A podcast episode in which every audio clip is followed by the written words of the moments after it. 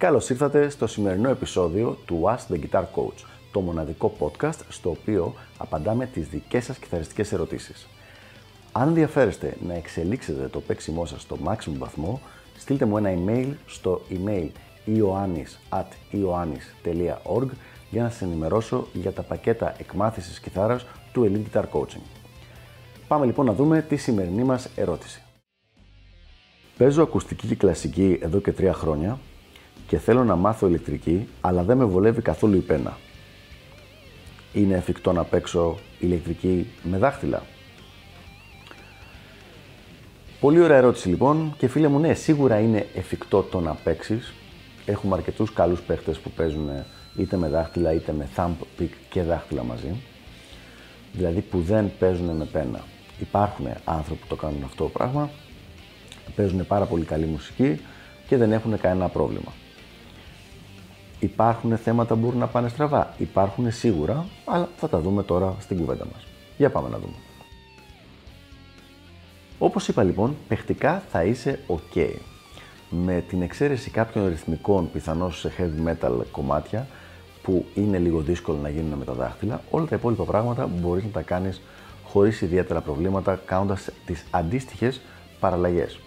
Δηλαδή, λιγότερα, λιγότερο alternate picking, μια και δεν υπάρχει picking και περισσότερο legato και διάφορα άλλα αντίστοιχα τέτοια πράγματα. Ένας πολύ καλός παίχτης Έλληνας, ο οποίος έρχεται στο μυαλό μου όποτε μιλάμε για παίξιμο με δάχτυλα, είναι ο Κώστας Βρετός από τη Θεσσαλονίκη. Πάρα πολύ καλός παίχτης, ο οποίος δεν χρησιμοποιεί καθόλου καθόλου πένα. Άρα το παιχτικό μέρος της υπόθεσης είναι εφικτό. Τώρα, εφικτό μέχρι εύκολο είναι τελείως διαφορετικό θέμα. Δηλαδή, η αλήθεια είναι ότι η ηλεκτρική κιθάρα έχει εξελιχθεί σαν όργανο και οι τεχνικές της για να παίζονται με την πένα στο χέρι. Οπότε κάποια πράγματα θα είναι δύσκολο να γίνουν με τα δάχτυλα πιο πολύ.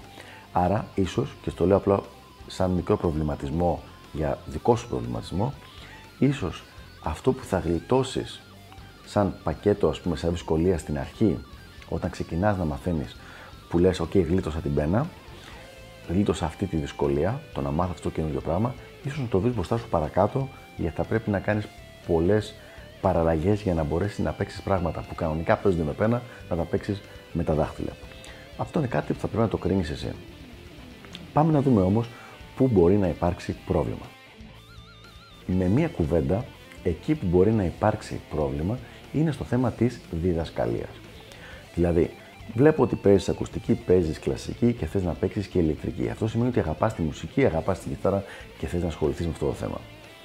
Αν αποφασίσεις λοιπόν ότι μέσα στην ενασχόλησή σου θα είναι και το να διδάξεις κόσμο, να το κάνεις δηλαδή το θέμα της μουσικής είτε επαγγελματικά είτε ημι επαγγελματικά part-time, αν έχεις ακολουθήσει μια τόσο ιδιωματική πορεία όπως το να μάθεις να παίζεις μόνο με δάχτυλα χωρίς πένα, πραγματικά θα έχεις πρόβλημα. Δηλαδή, ή δεν θα μπορείς να βρεις εσύ ο ίδιος μαθητέ γιατί δεν θα μπορείς να τους βοηθήσεις να μάθουν τα πράγματα που θέλουν, ή αν βρεις, θα τους χαντακώνεις. Γιατί θα τους μαθαίνεις μία τέχνη με ένα τελείως διαφορετικό δικό σου ιδιωματικό τρόπο που εσύ τον έκανες επειδή βαριώσουν να σε δυσκόλευε το να μάθεις την πένα, οπότε το έμαθες με τα δάχτυλα.